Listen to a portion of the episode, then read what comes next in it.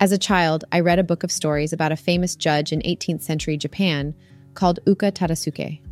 One of the cases he decided was brought by the owner of a food shop. A poor student who could afford only rice was eating his rice while enjoying the delicious cooking smells coming from the food shop.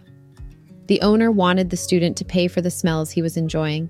The student was stealing his smells.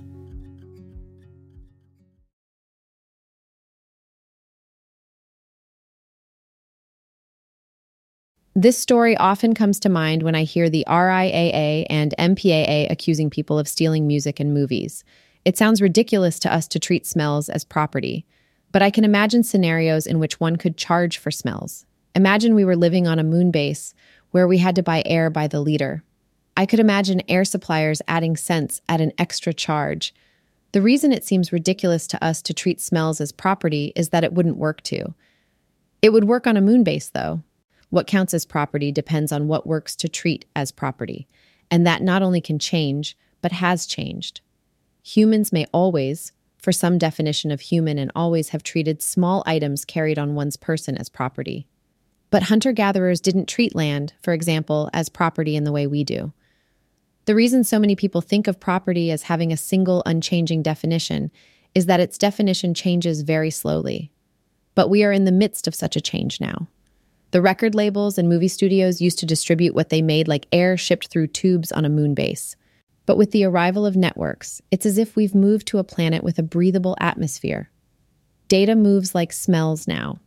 And through a combination of wishful thinking and short term greed, the labels and studios have put themselves in the position of the food shop owner, accusing us all of stealing their smells. The reason I say short term greed is that the underlying problem with the labels in studios is that the people who run them are driven by bonuses rather than equity. If they were driven by equity, they'd be looking for ways to take advantage of technological change instead of fighting it. But building new things takes too long. Their bonuses depend on this year's revenues, and the best way to increase those is to extract more money from stuff they do already.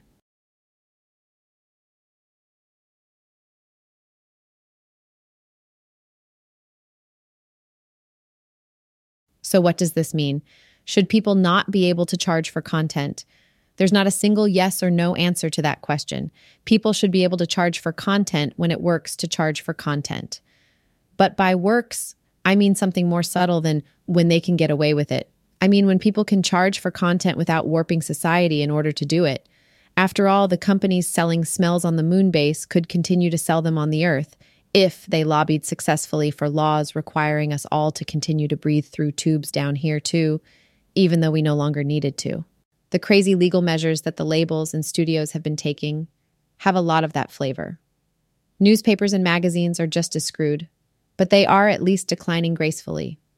The RIAA and MPAA would make us breathe through tubes if they could. Ultimately, it comes down to common sense.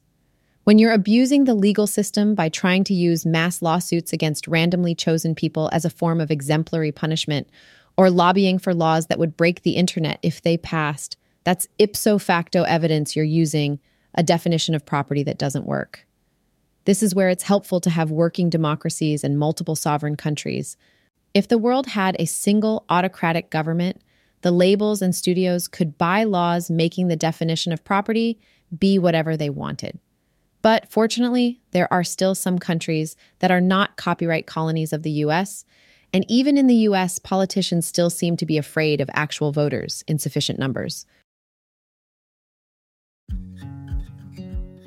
The people running the US may not like it when voters or other countries refuse to bend to their will, but ultimately, it's in all our interest that there's not a single point of attack for people trying to warp the law to serve their own purposes. Private property is an extremely useful idea, arguably one of our greatest inventions. So far, each new definition of it has brought us increasing material wealth.